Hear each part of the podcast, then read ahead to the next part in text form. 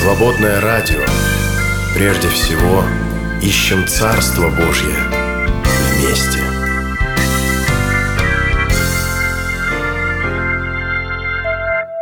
Здравствуйте, дорогие друзья! Это новый выпуск бесед об истории, и мы снова встречаемся в нашем историческом клубе, назовем его так, в котором председательствует Владимир Александрович Попов. Здравствуйте. Здравствуйте. Да, Добрый преподаватель день. Института духовной музыки, автор множества книг, статей, исследователь истории евангельского движения в России. Очень рада, что снова Владимир Александрович на свободном радио. И я знаю, что э, у нас впереди еще есть задумки. Мы обязательно будем продолжать наши беседы об истории. Совсем недавно, в 2017 году, отмечался юбилей реформации, 500-летие реформации отмечалось. И вот мы с Владимиром Александровичем тут посчитали, что Скорее всего, сейчас пора отмечать еще один юбилей 500-летия движения анабаптизма. В 2017 году лютеране могли отметить свой 500-летний юбилей. Сейчас могут все анабаптисты и ну, баптисты, и примкнувшие к ним. Потомки анабаптистов. Да, и все примкнувшие к ним, так что мы сегодня решили говорить об анабаптизме. И вполне возможно, на волнах свободного радио вы уже слушали передачи наших коллег Оксаны Куропаткиной Андрея Ребенко «Дары реформации». Они, конечно же, говорили об анабаптизме, но, но никогда не лишним будет поговорить еще Правда, Владимир Александрович? Да, конечно. Эта тема, в общем-то, неисчерпаемая. А, вот э, давно существует так называемая европейская баптистская семинария. Угу. Раньше она была как раз вот в самом лоне анабаптизма. Это Цюрих, Швейцария. Потом она переместилась в Прагу и в настоящее время, наверное, в Амстердаме. И вот эта семинария, она как раз имеет вот специализации такое изучение именно ан анабаптизма. Блуждающая семинария. Да, блуждающая. Но главное, что всегда верна да, теме своего да, изучения. Да. Да, анабаптизм. Но, mm знаете, поскольку в достаточно большом количестве в нашей стране э, есть евангельские христиане-баптисты, наверное, э, им тоже будет интересно послушать о тех, кто такие анабаптисты. И в чем вообще суть названия? Собственно говоря, почему они анабаптисты, а не баптисты? А, ну, здесь э, особое специфическое значение имеет а, вот эта приставочка «ана», что с греческого означает «перья», «перья». Ну, баптисты, понятно, это тоже греческий э, язык, э, оригинал. Кто-то почитал, что в Новом Завете, например, слово «баптист» в разных вариациях э, где-то более 70 раз упоминается. Там баптиз, баптизма, баптидзо, баптистес, Иоанн Креститель, Иоанн Баптистес. А, это значит вот крещенный сознательным образом по личной вере. И тут легко догадаться, почему вот это приставка появилась «пере», потому что вот э, те верующие, они выразили несогласие с э, практикой детского крещения. А ведь сам Лютер, кстати, был совершенно не против. И лютеранская церковь, и вообще исторические евангелические церкви, назовем их так, они все крестят младенцев. Кальвинисты тоже крестят да, младенцев, да, реформаты все. Да, да, вот эти так называемые классические протестанты, они сохранили практику угу, крещения да. младенцев. То есть они ничего mm. против не имели. А что же не устроило анабаптистов? О, эта история такая довольно-таки сложная была. Ну, известно, что вот основные лидеры реформации – это Мартин Лютер в Германии, Жан э, Кальвин в, Жене, в Женеве и Ульрих Цвингли. Это Швейцария, город Цюрих. А Швейцария в то время была страной более такой демократичной, с демократическими порядками, тенденциями. И, в общем-то, реформационное движение там, в общем, довольно быстро стало распространяться эм, практически параллельно и с э, Кальвином, и с Лютером Ульрих начинает свою деятельность в плане реформационных преобразований церкви.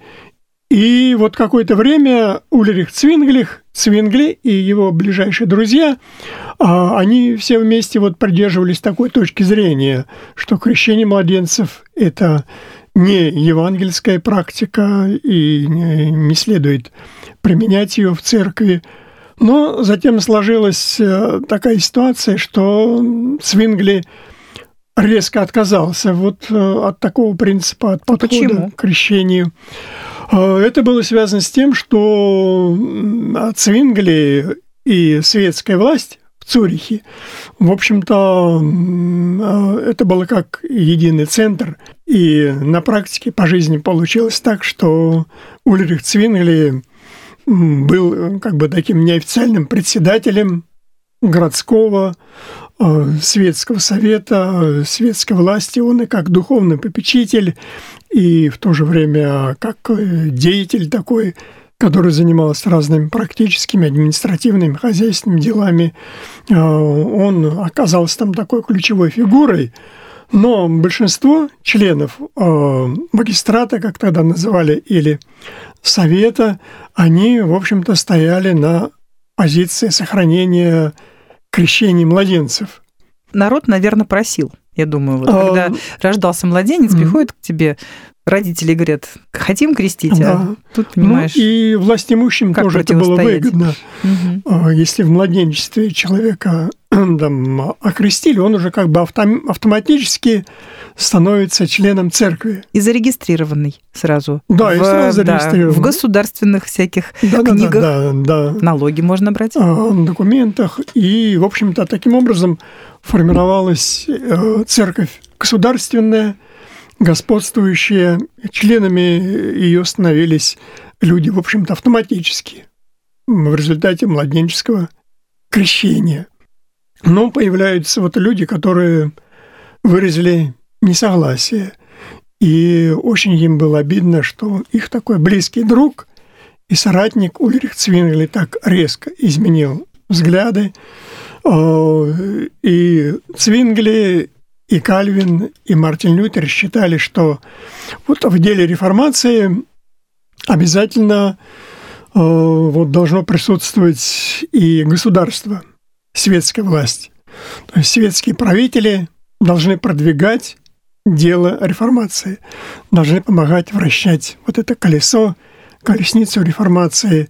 Потому что без такого союза, без сотрудничества церкви и государственных органов, якобы ну, дело реформации может заглохнуть, не получить развития, а светским властям, князьям Германии и вот руководителям города Цюриха тоже было выгодно, в общем-то, а, выгодно вот это новое движение реформационное, а они тем самым получали независимость от Рима. От, от папы не нужно было платить там подати, налоги, можно общем, получить у всех своя выгода. Да, своя выгода такая была практическая. В результате образовалась вот такая ситуация, а, она кому-то была выгодна, в чьих-то интересах, сохранение крещения младенцев, а, это было, в общем-то, вознесено в ранг такого, в общем-то, государственного закона, государственных порядков. Если кто-то от этого отказывается, значит, этот человек уже неблагонадежный, он э, диссидент, он э, инакомыслящий, и к таковым надо принимать соответствующие меры. Но вот интересно отметить, что в современной католической церкви есть конфирмация, первое причастие, когда уже в подростковом возрасте ребенок действительно принимает э, вероучительные какие-то основы, проходит катехизацию и становится членом церкви по вере. То есть они, наверное, тоже восприняли вот такой евангельский посыл. Но практика конфирмации, она существует и в лютеранских, и в реформатских церквах. В младенчестве крестили человека, потом где-то там 12, 13, 14 лет, это отроческий возраст, а, обряд конфирмации. Ну да, то есть это подтверждение, это подтверждение твоего вхождения в церковь. Да, а что ж тогда так упирались анабаптисты? Ну, они, в общем, заняли такую принципиальную позицию.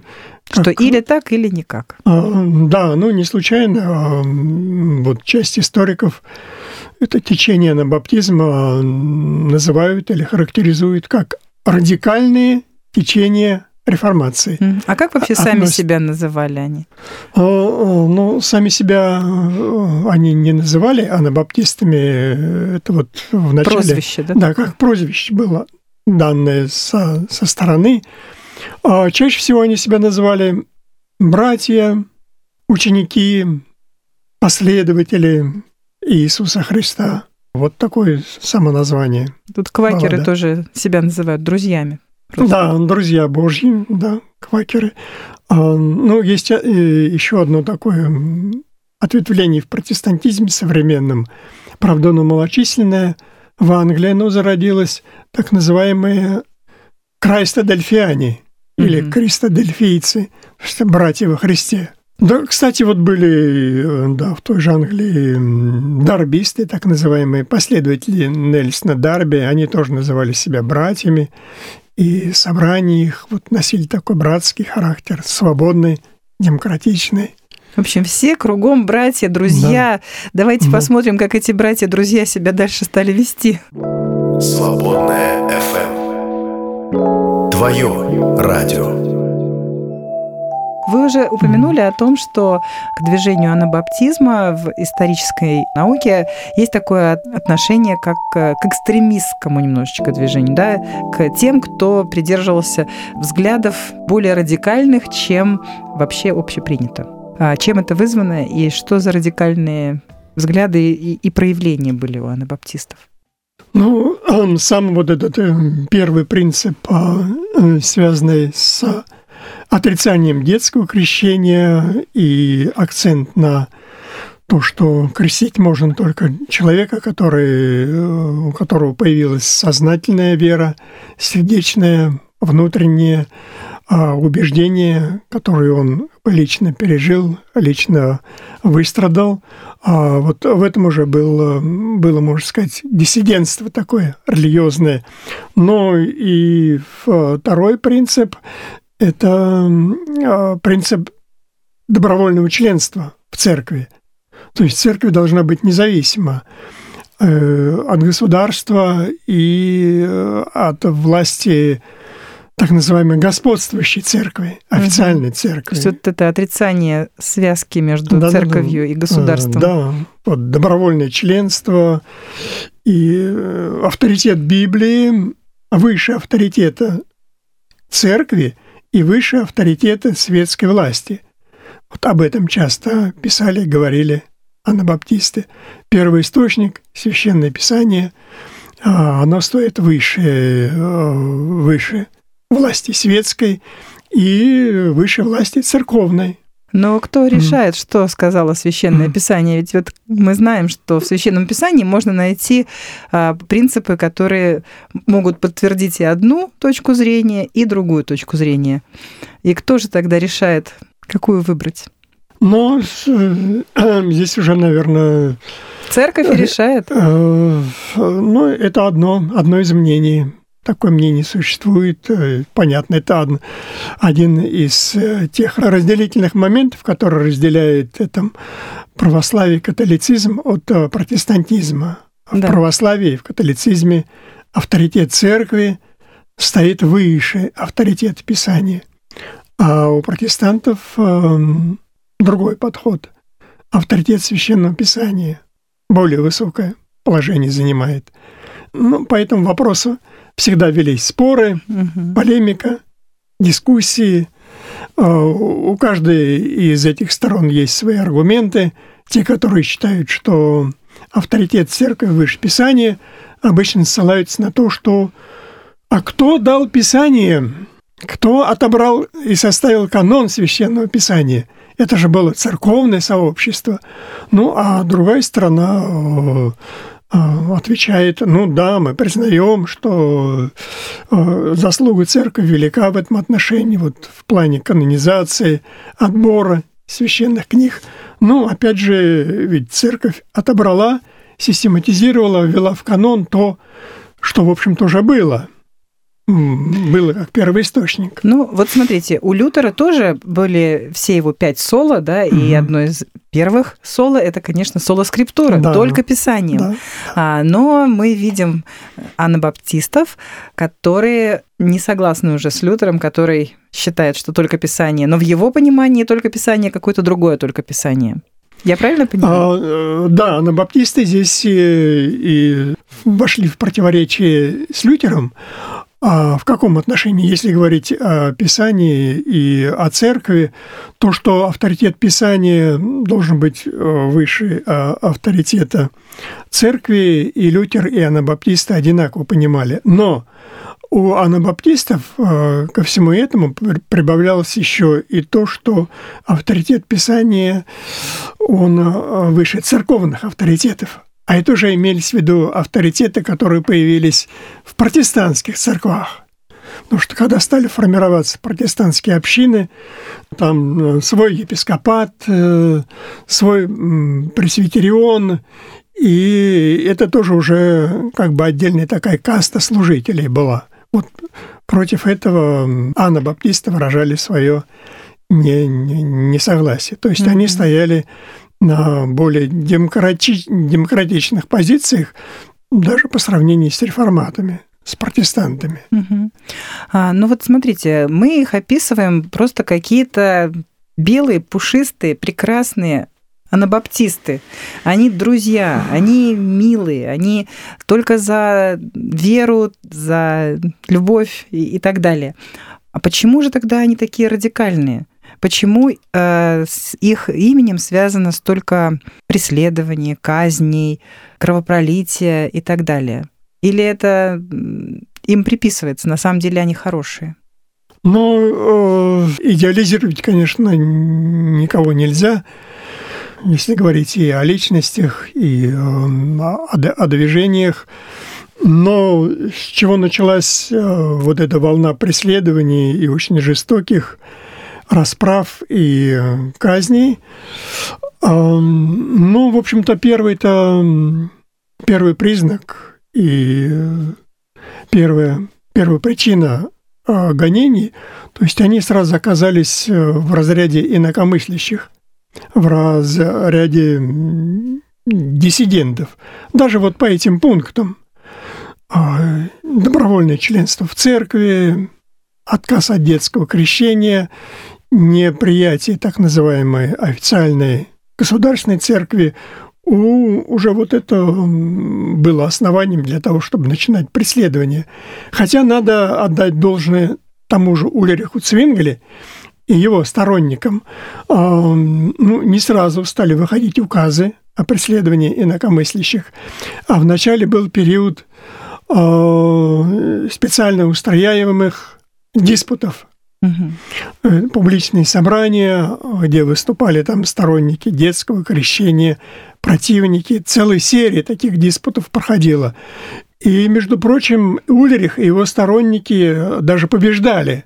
Ну, может быть, еще за счет того, что они все-таки обладали таким властным авторитетом, а анабаптисты были в меньшинстве, но, в общем-то, это даже еще больше подзадорило анабаптистов. Ах, вот они не согласны – с нами, они нас там побеждают на диспутах, а мы все равно на своем будем стоять. Ну и та сторона э, вот пришла к выводу, коли диспуты не помогают, они не меняются, тогда уже будем приступать к более таким жестким мерам. Э, магистрат издает указ о преследовании, о высылке, о штрафных санкциях в начале тех, которые не, не придерживаются общей принятой позиции. И э, с этого времени начинается уже такое массовое преследование. Но интересно то, что вот чем сильнее раскручивался маховик гонений, тем э, больше росли анабаптисты количественно. А это, кстати, известный исторический да, факт. Да. да. Сила действия равна да, сила противодействия. Гонения только больше э, вот, ну, усиливают, вдохновляют угу. другую страну или группы определенные, общины. Но вот мне довелось в далекие 90-е годы, в 1992 году, побывать как раз вот вместе с зарождением анабаптизма это Цюрих, окрестности Цюриха, деревенька Рюшликон, как раз вот там тогда находилась европейская баптистская знаменитая семинария. А там был такой, как он назывался, открытый летний институт богословия. А, э, нам там устраивали экскурсии специальные. И вот в город Цюрих нас привезли а, ну, в его историческую часть. Там, конечно, многое сохранилось, но вот то, что связано с анабаптизмом, это очень старинная, э, с 16-17 века тюрьма городская. А, а фундамент этой тюрьмы находится в водах реки Лиммат. Река Лиммат э, проходит прямо через этот город Цурих. На берегу реки Лиммат памятник Ульриху Цвингли, такой символический памятник. Он там изображен во весь рост. И в одной руке он держит меч, а в другой руке Библия угу. у него. Вот это символ э, союза церкви и государства, как одно целое. То есть реформация неразрывно должна быть связана, по мнению э, Цвингли, и с церковью, и с государством. И вот в эту э, тюрьму как раз помещали анбаптистов. Кстати, вот самые первые первопроходцы, пионеры – это Генри Блаурок, э, Феликс Манс, Конрад Гребель. А, Конрад Гребель как раз был помещен в эту тюрьму, и приговор был такой э, предавать казни через утопление. И это тоже, в общем специально было придумано. Они так настаивают на крещении по вере... Ничего себе! Э, то они и, и такую жертву будут готовы приносить. Вот такое истинно христианская да, будем, изобретательность такая. Да, будем их вот таким образом э, наказывать через А все начиналось с диспутами. Все хорошо же было. Да, начало было вполне такое даже мягко демократичное. Ну, потом все. Диспуты, обмен мнениями. А вот дошло до того, что смертный приговор через утопление и вот из здания этой тюрьмы ночью на лодках вывозили там, связанных узников, анабаптистов и совершали утопление. Прям вот в этой речке, которая Какое изощренное протекала. коварство, скажу. Да. А, но я знаю, что анабаптизм стал постепенно очень популярен в крестьянской именно среде. Угу. То есть, видимо, а, вот это разделение там, властей и вообще какие-то демократические mm-hmm. принципы, которые крестьянской душе особенно близки оказались. И поэтому члены анабаптистского движения, они во многом стали и участниками той самой крестьянской войны, которая достаточно быстро разразилась на германских землях. Это так? Да, тут э, даже такое прямо временное совпадение наблюдается год 1524 считается таким ключевым для начала анабаптистского движения, и в этом же году, 1524, а, вспыхивает крестьянская война в Германии. Даже вот э, в этом совпадении. Но до сих пор э, историки спорят, и мнение разное по вопросу, можно ли анабаптистов отождествлять э, с лидерами и с участниками э, крестьянской войны в Германии. Этот вопрос до сих пор а, считается таким а, спорным. Почему? Но вот самая известная такая фигура, лидер крестьянской войны, он и проповедник, и пастор, и богослов, это Томас э, Мюнцер, а, знаменитый. Известно, что он э, тоже считал, что младенцев не надо крестить. Он придерживался вот такой позиции а, отрицания крещения младенцев, но, как это не парадоксально, сам он продолжал крестить младенцев. Сам крестил, хотя разделял мнение, что не надо этого делать. А, а сам продолжал э, вот, э, совершать такую практику. И здесь возникает такой резонный вопрос. Ну, вот Томас э, Мюнцер, он, в общем, в целом делал заявление, что он не согласен с детским крещением. Но дает ли это право и говорит ли этот факт э, о том, что был ли он настоящим анабаптистом? Можно ли на этом только основании говорить, что Томас Мюнцер э, это сторонник анабаптизма. Если он только вот с одним этим пунктом был согласен, да и то как-то вот э, странно, парадоксально – но называли да. они... Ну, ладно, тогда вообще угу. никто не говорил слово анабаптисты, да? А, это их потом уже такими назвали. Ну, потому что считается, конечно, что Мюнстерская коммуна и вот община Томаса Мюнцера, она как раз анабаптистская была. Но название тогда сохранилось, хотя э, здесь сразу надо выделить, наверное, два направления в анабаптизме. Одно мирное, э, спокойное, даже пацифистское отрицание всякой войны, там, отрицание э, присяги, даже э, клятвы. И вот второе крыло воинственное, революционное, э, социалистическое, даже ведь э, Томас Мюнцер и Яган Лейденский и Матиас там и, и другие, они же целой такой программой выступали – и, ну да, первые социалисты. Да, первые социалисты были революционеры. Эм, они считали, что вот мы должны построить Царствие Божие на земле, э, используя внешнюю силу, используя силу оружия, восстания народных масс, ну, понятно, и крестьянская среда – в общем-то, им симпатизировала, и они нашли очень быстро общий язык вот а, с, с крестьянским населением, который, в общем-то, а, у которого было много трудностей, и гнет они испытывали, и тяжелой жизни, понятно, не хотели каких-то перемен, хотели справедливости. Здесь вот такое понимание было найдено для того, чтобы э, вот почва созрела для крестьянской войны. Ну, считается, что mm-hmm. вообще вот в Мюнстерской коммуне царила сексуальная распущенность и вообще очень далеко от э, христианских идеалов они себя вели. Да, э, Яган Лейдинский и другие, они, в общем-то,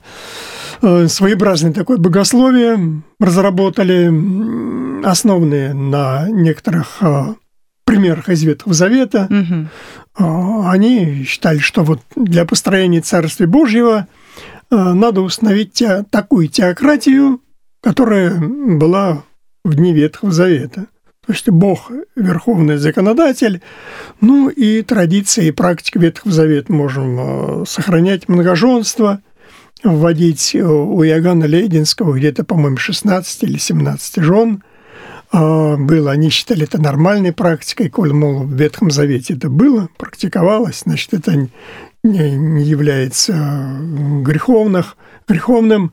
Ну и потом вот всякие там погромы были, ну, не только со стороны вот этих лиц, даже вот э, те известные лица, которые были соратниками Лютера, там Андреас э, Карлштадт и, и другие, они устраивали такие, в общем, огромные акции в храмах, когда из храмов там э, изображения всякие удаляли, даже музыкальные инструменты выносили оттуда, что, мол, вот ничего этого не должно быть, это все лишнее, это языческие наслоения. И вот в результате такая волна, в общем-то, катилась по, по Германии и по другим странам. Они считали, что надо установить вот новый миропорядок, Царствие Божие. А, ну, известно, что они захватили а город Мюнстер а, в Германии. Какое-то время они там правили, но потом войска со стороны католиков подавили это восстание, и зачинщиков, инициаторов казнили – они были повешены, их тела там а, были подняты вот на вершину этого шпиля.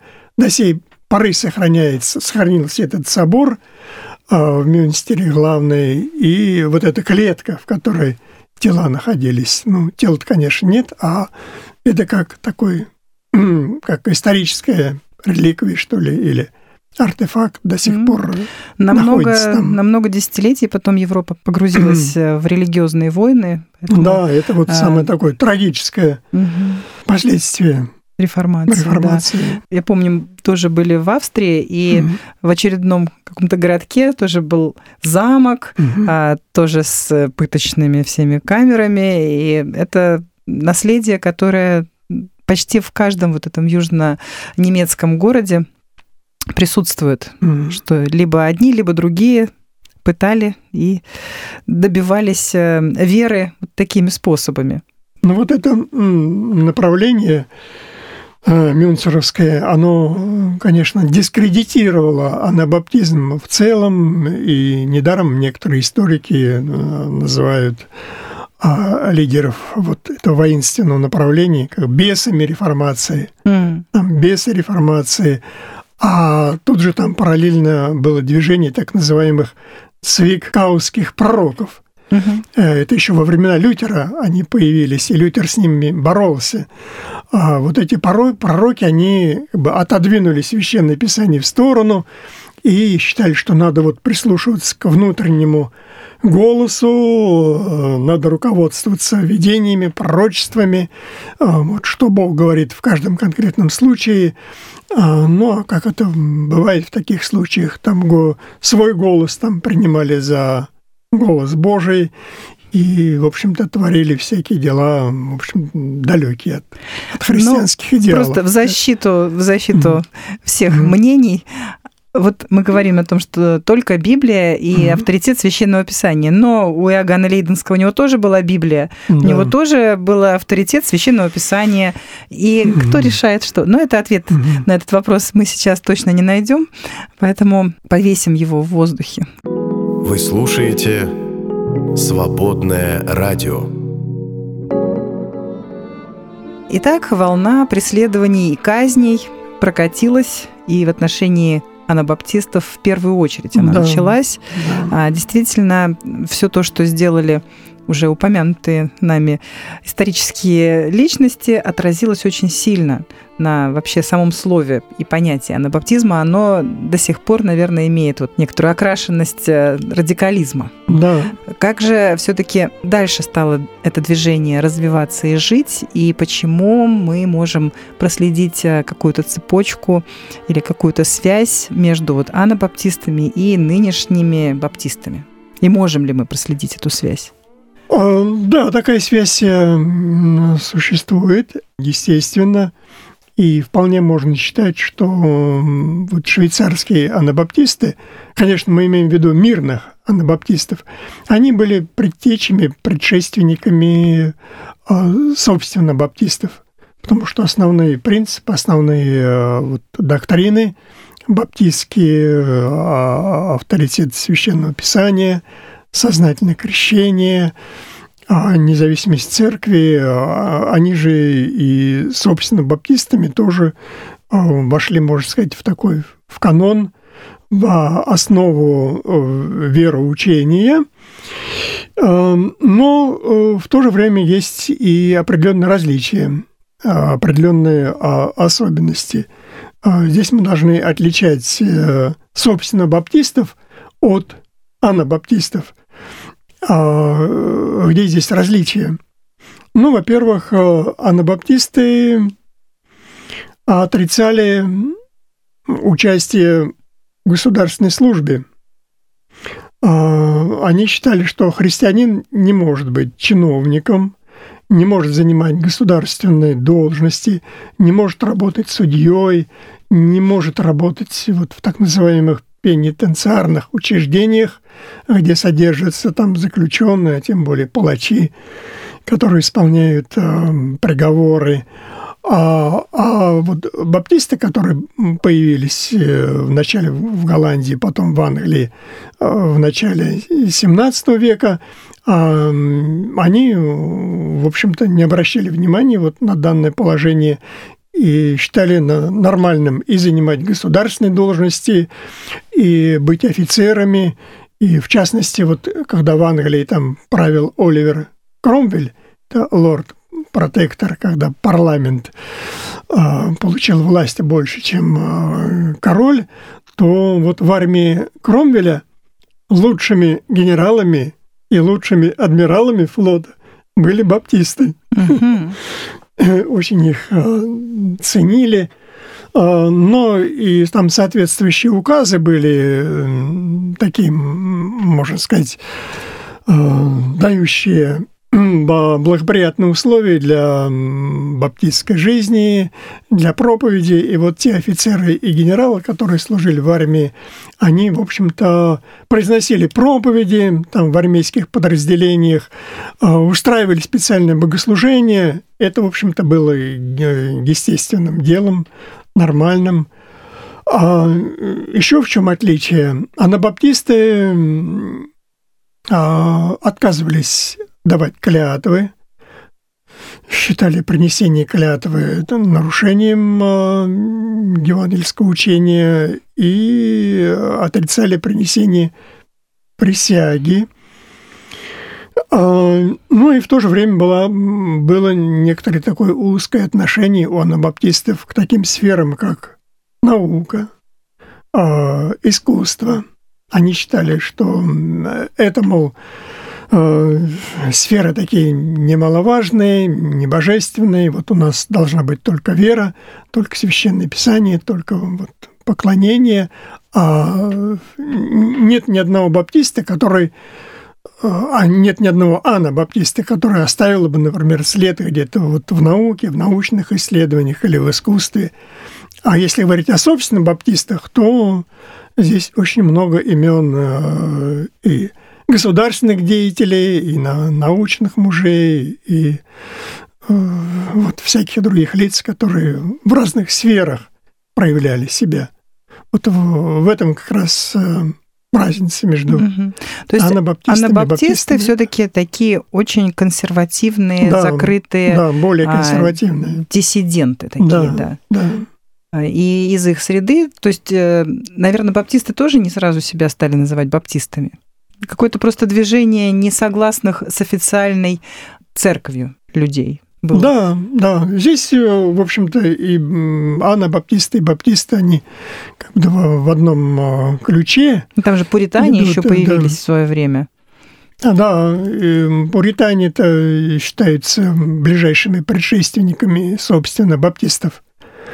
Но само вот появление баптистов, оно тоже связано с потомками анабаптистов. Угу. А первыми потомками анабаптистов э, были менониты, э, последователи Менна Симонса. Вот Менна Симонс был вначале католическим священником, затем, когда он стал э, вот глубже изучать священное писание, вопрос о крещении, он склонился к взглядам анабаптистов. И э, коль он был человек такой образованный, э, подготовленный в богословском отношении, он написал труды, там, трактаты вот по, по данным темам, но он, конечно, конечно, резко противился вот тому крылу воинственному, революционному. Там известны его письма, предостережения, предупреждения, что нет, ни в коем случае вот нельзя следовать э, таким идеям и такой идеологии, чтобы там устанавливать Царствие Божие с помощью а внешней он, силы. Мне кажется, писал тоже, да, в, э, Томасу Мюнцеру и вот в коммуну, да, да, да вот эти да, письма. Да, да, это были такие предупреждения, да. Э, увещевания. И, кстати, вот большая менонитская община была в голландском э, городе, в Голландии, в Амстердаме.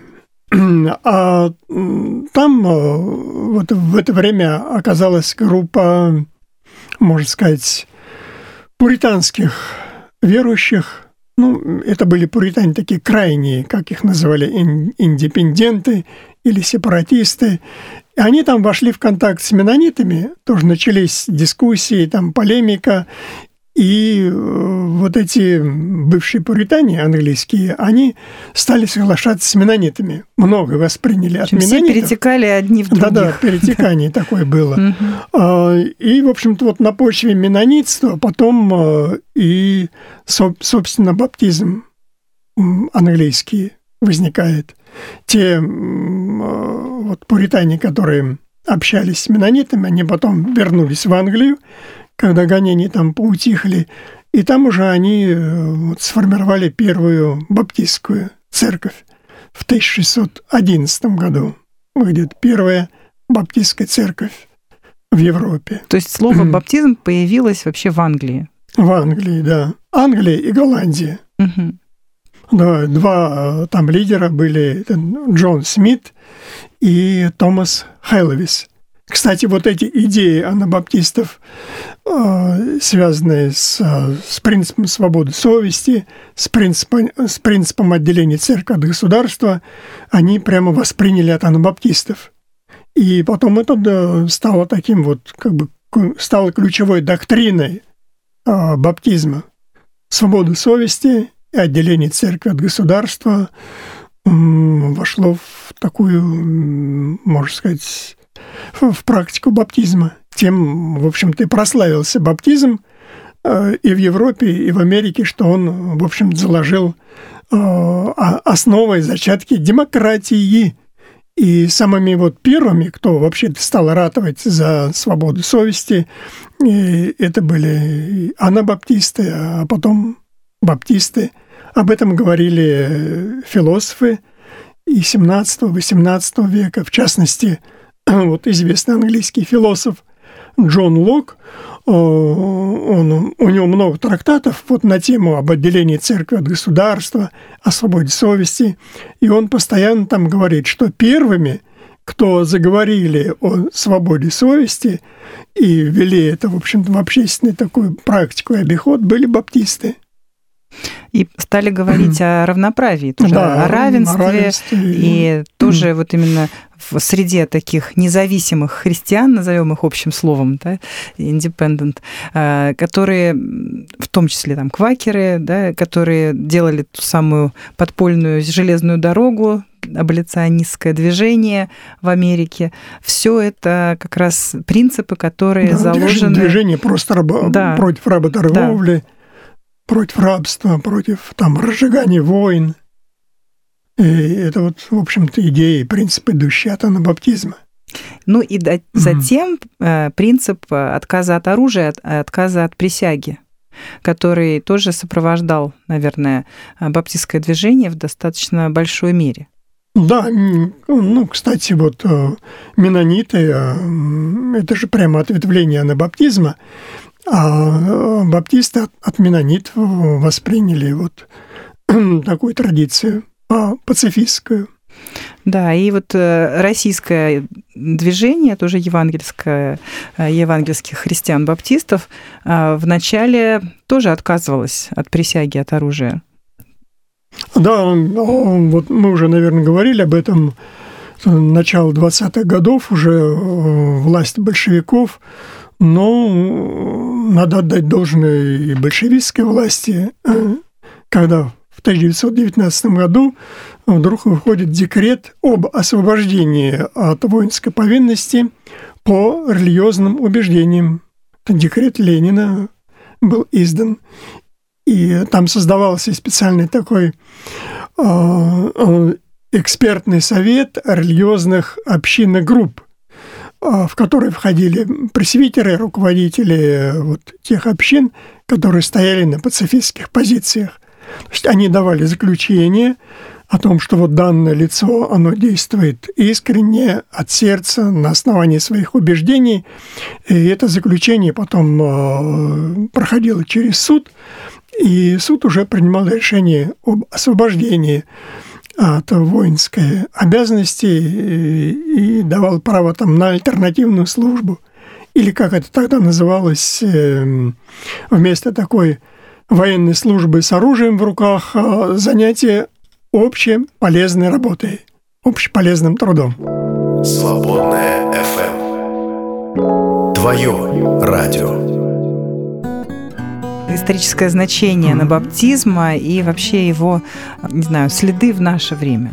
А, ну, мы уже частично, наверное, сказали, что анабаптизм, он э, не был таким временным явлением, а были последствия, были потомки вот в лице таких течений, как менониты, квакеры, гуттериты, они распространились э, не только вот в европейских странах, там Голландия, э, Венгрия, Германия, но даже в Украине, потом в Америке, вот штат Пенсильвания, там а, такое крайнее крыло менонитства, амиши, угу. так называемые.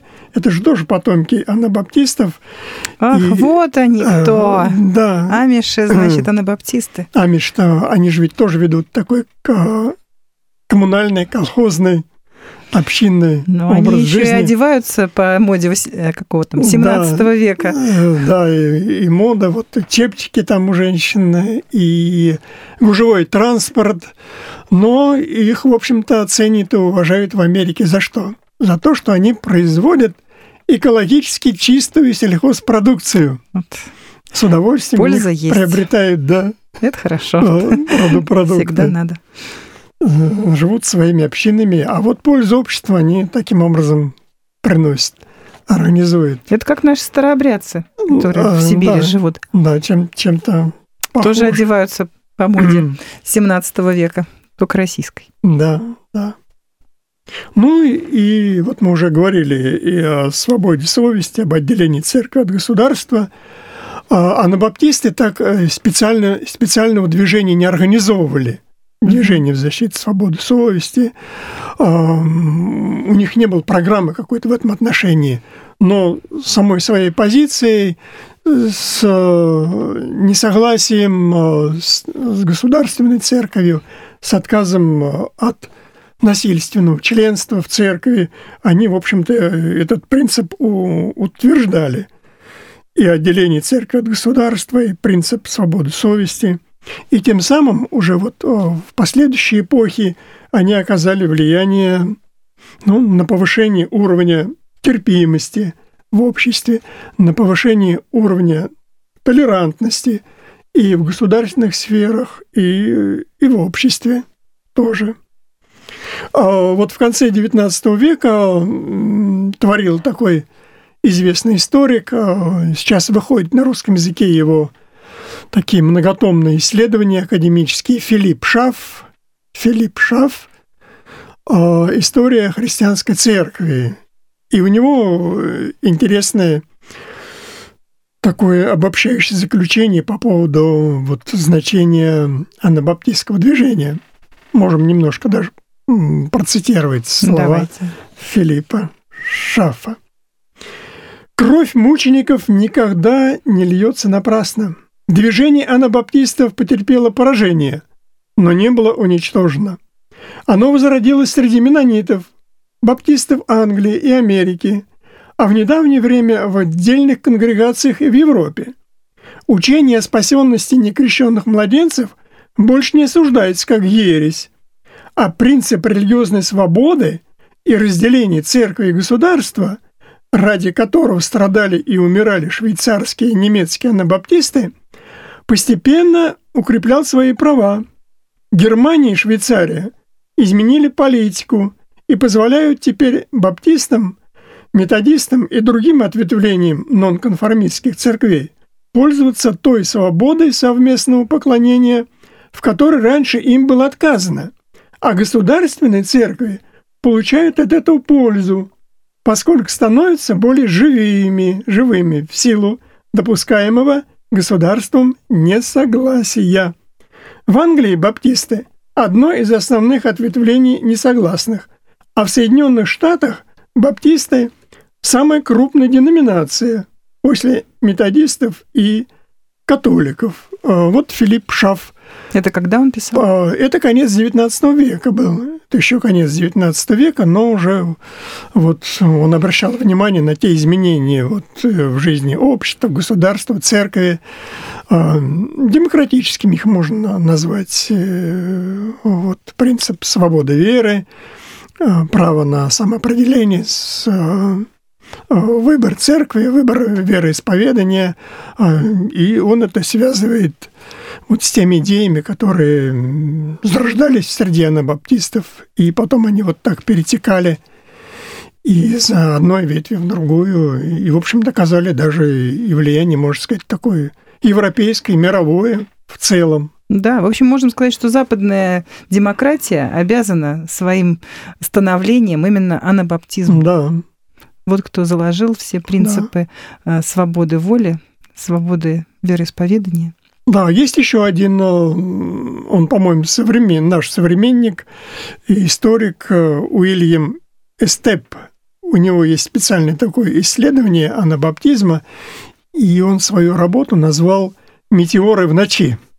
Вот а, так он понимал. Ну, лучше, чем без реформации. Да, да, это такое возвышенное, поэтичное, романтичное название, но оно соответствует действительности. Будем считать их хорошими или противоречивыми?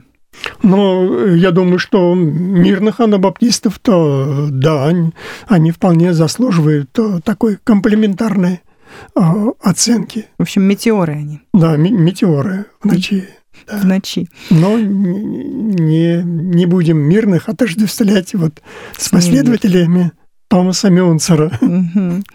Ну вот мы как раз с Владимиром Александровичем а, за эфиром говорили о том, что современное движение вот а, Совета церквей евангельских христиан-баптистов, оно в большей степени, наверное, является последователями а, принципов анабаптизма, нежели традиционные баптисты. Да, что-то унаследовали от анабаптистов. Э, до этого никак не, нельзя отрицать. Э, ну, коли вот это движение, это как бы второе крыло в современном баптизме российском, как его еще светские историки называют, ультраконсервативное. Угу. Ну, вот то самое разделение, да. когда отделенные появились, да, да, да. Совет церквей. Да.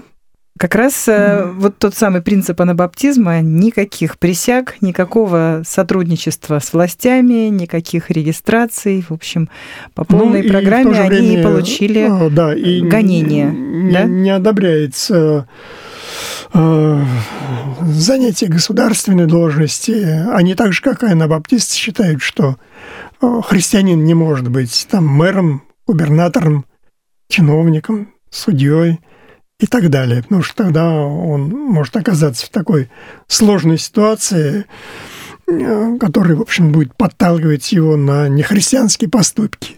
В общем, мы поздравляем mm движение анабаптизма с 500-летием, mm которое мы в этом году решили отметить. А, действительно, реформация – это противоречивое, наверное, э, событие в истории христианской церкви, и в нем есть хорошее, есть трагическое, а, но это совершенно точно движение, которое оставило такой след в истории, которого невозможно не заметить. Да. Поэтому мы его замечаем и отмечаем. И оказало влияние э, и на политическую жизнь, и на общественную, на государственную, на науку, на искусство. Этого никак нельзя отрицать. Абсолютно mm-hmm. точно. А, спасибо большое, Владимир Александрович, за интереснейшую беседу об истории. Я надеюсь, что следующая наша тема будет не менее захватывающей. А что это будет, мы вам, друзья, пока не скажем. Секрет. До следующих встреч. До свидания. Свободное радио. Прежде всего, ищем Царство Божье вместе.